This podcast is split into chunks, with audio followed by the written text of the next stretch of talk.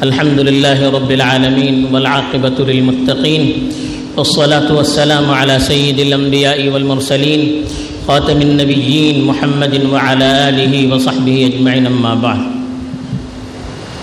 میرے دینی اور ایمانی بھائیوں، بزرگوں اور دوستوں، رحمان کے بندوں کی صفتوں کو بیان کرنے کا سلسلہ چل رہا ہے۔ آج ساتویں صفت بیان کی گئی۔ کہ رحمان کے بندے وہ ہوتے ہیں جو ناحق کسی ایسے انسان کو قتل نہیں کرتے، جن کی قتل، جن کے قتل کی اسلام اجازت نہیں دیتا۔ یہ صفت بیان کی گئی ہے۔ اب یہ صفت ان کے اندر پیدا کیسے ہوتی ہے؟ اور اس صفت کو پیدا کرنے کے لیے کن چیزوں پر غور کرنا چاہیے؟ آج کے خطبے میں اسی کی طرف اشارہ کیا گیا ہے۔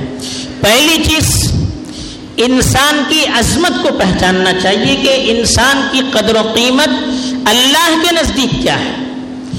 انسان وہ مخلوق ہے اللہ نے جس کو سب سے معزز بنایا۔ سب سے بڑا اکرام اللہ نے انسان کا کیا ہے اس کو اپنے ہاتھوں سے بنایا۔ خلق تو بھی کہا میں نے انسان کو اپنے ہاتھوں سے بنایا۔ ہے باقی چیزوں کے بارے میں کہا کن ہو جا، وہ چیز ہو گئی۔ لیکن انسان کے اعزاز کو دکھانے کے لیے، انسان کے اکرام اور اس کے احترام کو بتانے کے لیے اللہ تعالیٰ نے اپنے ہاتھوں سے انسان کو پیدا کیا۔ اور پھر دوسری جو اس کی خصوصیت، اللہ نے اپنی روح اس کے اندر پھونک دی۔ وہ نفقنا فی ہی میں روح اپنی روح ہم نے ان کے اندر پھونک پھونک دی ہے۔ یہ بھی انسان کی تقریب ہے۔ تیسری چیز، اللہ تعالیٰ نے انسانوں کی ہدایت کے لیے رسول بھیجے۔ رسولوں کو جو بھیجا ہے، وہ انسانوں کے لیے بھیجا ہے اور کسی مقصد کے لیے نہیں بھیجا ہے۔ تو اس میں بھی انسان کی تقریب ظاہر ہے۔ چوتھی چیز، اللہ نے انسانوں کو بنایا تو فرشتوں سے کہا کہ انسان کے سامنے سجدہ کریں۔ انسان کی عظمت کو بتانے کے لیے۔ پانچویں چیز اللہ تعالیٰ نے جو کتابیں نازل کی، جو شریعتیں اور جو کتابیں نازل کی، وہ بھی انسانوں کی ہدایت کے لیے نازل کی۔ تو یہ ساری چیزیں بتلاتی ہیں کہ اللہ کے نزدیک انسان کی کتنی بڑی قدر و قیمت ہے۔ دوسرا پہلو، اللہ تعالیٰ نے خود قرآن مجید میں انسان کی عظمت کو بیان کرنے کے لیے انسان کے قتل کو سب سے بڑا جرم قرار دیا ہے۔ ایسا جرم جو ناقابل معافی ہے۔ ومن يقتل مؤمنا متعمدا فجزاؤه جهنم خالدا فيها وغضب الله عليه ولعنه واعد له عذابا عظيما۔ چار چار طرح کی وعیدیں سنائی۔ جو عمدن کسی ایمان والے کو قتل کرتا ہے۔ یہ ایمان والے کا تذکرہ ایمان والوں سے چونکہ قرآن خطاب کرتا ہے، اس کی وجہ سے ہے۔ ورنہ غیر مسلموں کے سلسلے میں بھی روایت بیان کی گئی ہے۔ جو عمدن یعنی جان بوجھ کر ناحق کسی مومن کو قتل کرتا ہے، تو اللہ نے فرمایا کہ اس کا بدلہ تو جہنم ہے۔ پہلی چیز یہ بتائی کہ ناحق عمدن قتل کرنے والے کا بدلہ جہنم ہے، جہاں اس کو ہمیشہ ہمیش رہنا پڑے گا۔ وغضب اللہ علیہ۔ دوسری وعید بتائی کہ اللہ اس سے ناراض ہوتے ہیں۔ تیسری وعید یہ فرمائی کہ اللہ اس پر لعنت کرتے ہیں۔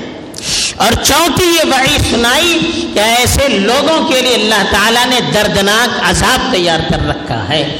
تو یہ چار وعیدیں سنائی اس شخص کے لیے جو ناحق کسی مومن کو قتل کرتا ہے۔ ایسے ہی کسی غیر مسلم کو اس سے جنگ چل رہی ہے، غیر مسلموں سے جنگ چل رہی ہے۔ ان کو محارب کہتے ہیں، ان کو قتل کر سکتے ہیں، اور کسی غیر مسلم کو قتل نہیں کر سکتے اسی لیے فرمایا، من قتل لم الجنہ جس نے کسی معاہد کو قتل کیا، معاہد سے مراد جن کا مسلمانوں کے ساتھ معاہدہ ہو چکا ہے۔ جنگ بندی کا اعلان ہو چکا ہے کہ ہماری اور تمہاری اب جنگ نہیں رہے گی۔ ایسے غیر مسلموں کو جو قتل کرے گا، اللہ کے رسول صلی اللہ علیہ وسلم نے فرمایا، ایسا شخص جنت کی خوشبو بھی نہیں سوکھ سکتا۔ جنت میں جانا تو دور کی بات، اس کی خوشبو بھی سن نہیں سکتا۔ حالانکہ جنت کی خوشبو تو چالیس سال کے فاصلے کے دور سے آنے لگتی ہے۔ تو جنت کے قریب بھی پھٹک نہیں سکتا۔ یہ وعید سنائی گئی ہے اس شخص کے لیے جو آمدن کسی انسان کو ناجائز طریقے پر قتل کرتا ہے۔ تیسری، تیسرا پہلو، انسانی اعتبار سے کتنا بڑا جرم ہے۔ ایک انسان کو قتل کرنا، قرآن کی زبان میں پوری انسانیت کو قتل کرنا ہے۔ میں یکل منقتل نفسم بغیر نفس او فساد فی الارض فکأنما قتل الناس جميعا۔ اگر کوئی شخص کسی کو، کسی انسان کے بدلے کے بغیر قتل کرتا ہے، ایک انسان کو اس نے قتل کیا، اس کے بدلے میں اس کو قتل کیا جاتا ہے، تو یہ شرعی اجازت ہے۔ اس کے علاوہ، یا زمین میں فتنہ اور فساد مچانے والا ہے، اس کو حکومت سزا سناتی ہے، تو وہ مسئلہ الگ ہے۔ بغیر اس طرح کے جرم کے انسان نے کسی کو قتل نہیں کیا، انسان زمین پر فساد نہیں مچاتا ہے۔ ایسے انسان کو اگر کوئی قتل کرتا ہے، تو گویا اس نے پوری انسانیت کو قتل کیا۔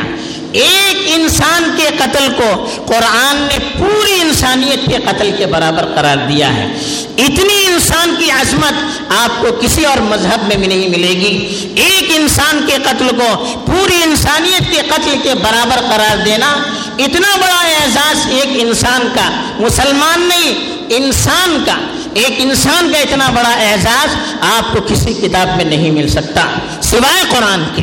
تو یہ قرآن کا اعزاز ہے۔ اس لیے کہ ناحق ایک انسان کو قتل کرنے پر اس کو چھوٹ مل جائے گی۔ تو پھر قتل کا ایک سلسلہ چل چل پڑے گا۔ اور انسانیت قتل اور خون کی ندی انسانیت خون کی ندی میں تیرنے لگے گی۔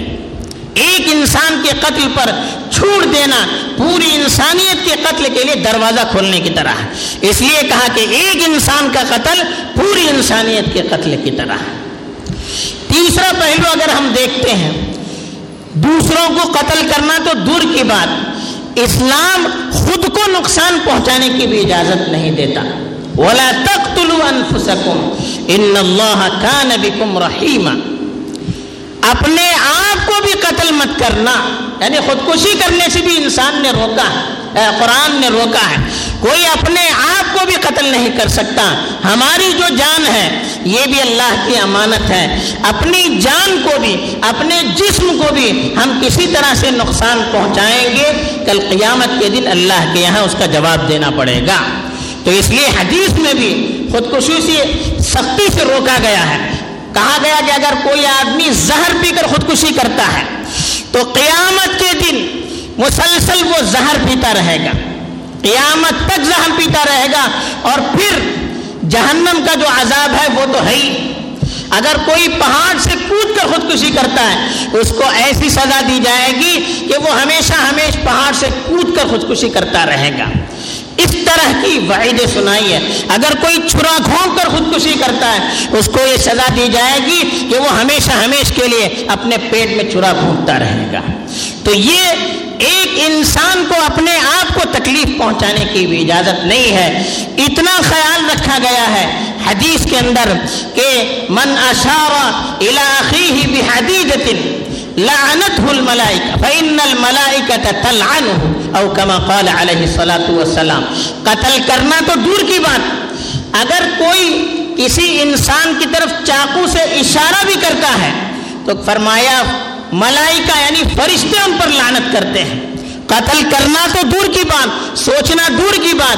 ایک مسلمان کو اگر کوئی چاقو سے اس کی طرف ایسا اشارہ بھی کرے گا، تو اس پر بھی کہا، فرشتے اس پر لانت کرتے ہیں۔ وہ ان کا من ابھی ہی وہ اگر کہ اس کا حقیقی بھائی کیوں نہ ہو؟ اس لیے کہ حقیقی بھائی کو آدمی قتل کرنے کے اشارے سے چھری نہیں دکھاتا ہے، مذاق سے دکھا سکتا ہے۔ کہا کہ حقیقی بھائی کو مذاق سے بھی آپ چھری نہیں دکھا سکتے۔ اتنا خیال رکھا گیا ہے۔ تکلیف دینا تو دور کی بات، چاقو دکھانے سے بھی منع کیا گیا ہے۔ اور یہاں تک شریعت نے کہا کہ اگر کوئی چھت پر لیٹتا ہے اور چھت کے آس پاس کوئی دیوار نہیں ہے، چھت کے آس پاس کوئی دیوار نہیں ہے۔ ایسی چھت پر انسان لیٹتا ہے، اس سے بھی منع کیا گیا کہ وہ اس پر پھر اللہ کی ضمانت نہیں ہے۔ یعنی ایسا آدمی چھت سے گر کر مر جائے، وہ خود ذمہ دار ہے۔ اس لیے کہ ایسی جگہ پر سو رہا ہے جو محفوظ نہیں ہے۔ اتنا خیال رکھنے کے لیے کہا گیا۔ ایک واقعہ آپ کو حدیث میں جو بیان کیا گیا ہے، آپ کے سامنے بتانا مناسب سمجھتا ہوں۔ یعنی کتنی ممانعت ہے۔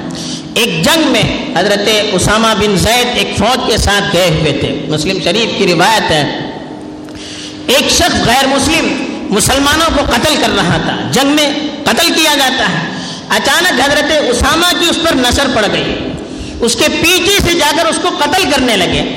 جب انہوں نے تلوار اٹھایا تو سامنے والے نے کہا، لا الہ الا اللہ، لا الہ الا اللہ۔ حضرت اسامہ نے سوچا کہ یہ غیر مسلم ہے، صرف جان بچانے کے لیے لا الہ الا اللہ کہہ رہا ہے۔ اس لیے کہ وہ دیکھ رہے تھے، یہ مسلمانوں کو کئی ایک مسلمانوں کو قتل کر چکا ہے۔ پھر بھی جان بچانے کے لیے لا الہ الا اللہ کہہ رہا ہے۔ انہوں نے اس کی گردن اڑا دی۔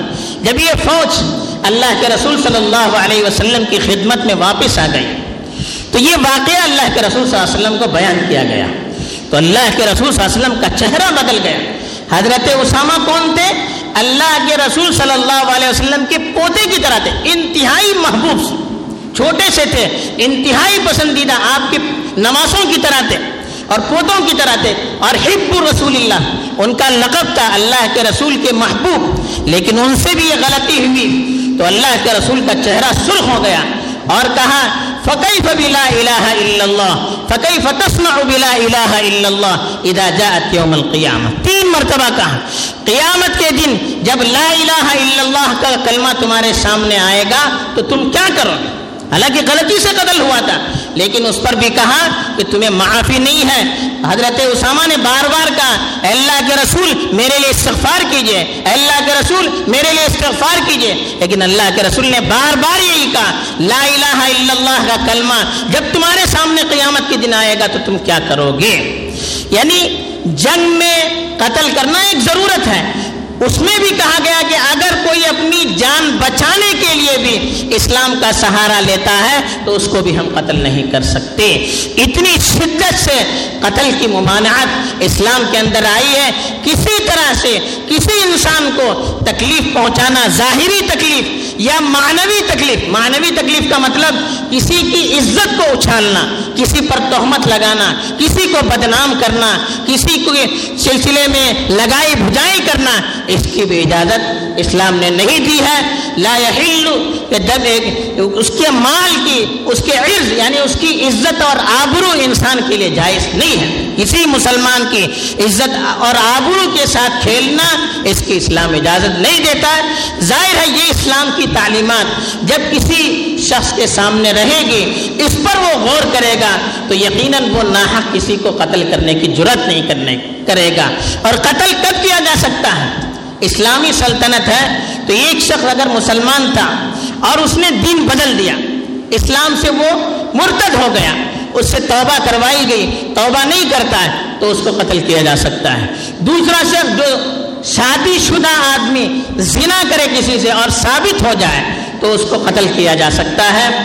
اور تیسرا شخص جو آمدن کسی کو قتل کرے، تو قتل کے بدلے میں اس کو قتل کیا جا سکتا ہے۔ یہ تین شکلیں ہیں۔ اجازت قتل کی اسلامی حکومت میں دی جا سکتی ہے۔ ہم اور آپ یہاں رہتے ہوئے اس پر عمل نہیں کر سکتے۔ اس لیے کہ یہاں کوئی اسلامی حکومت نہیں ہے، اسلامی حاکم نہیں ہے، اسلامی عدالت نہیں ہے۔ وہاں پر یہ احکام دیے گئے اور ہمارے لیے وہ احکام نہیں ہے، تو اس لیے حت المقدور ہمیں اس طرح کی چیزوں سے پرہیز کرنا چاہیے، جس سے کسی انسان کو تکلیف ہو سکتی ہے۔ یہی رحمان کے بندوں کی صفت بیان کی گئی۔ ولا يقتلون النفس التي حرم الله الا بالحق۔ جن جن لوگوں کو مارنے سے شریعت نے روکا ہے ناحق ان کو قتل نہیں کرتے ہیں۔ اس صفت کو اپنانے کی ہمیں کوشش کرنی چاہیے۔ اللہ تعالیٰ مجھے بھی اور آپ کو بھی انسانیت کی تکریم کی توفیق دے اور اس طرح سے اللہ کے راضی کرنے والے بندوں میں شامل فرمائے۔ آمین۔ وآخر دعوانا الحمد للہ رب العالمین۔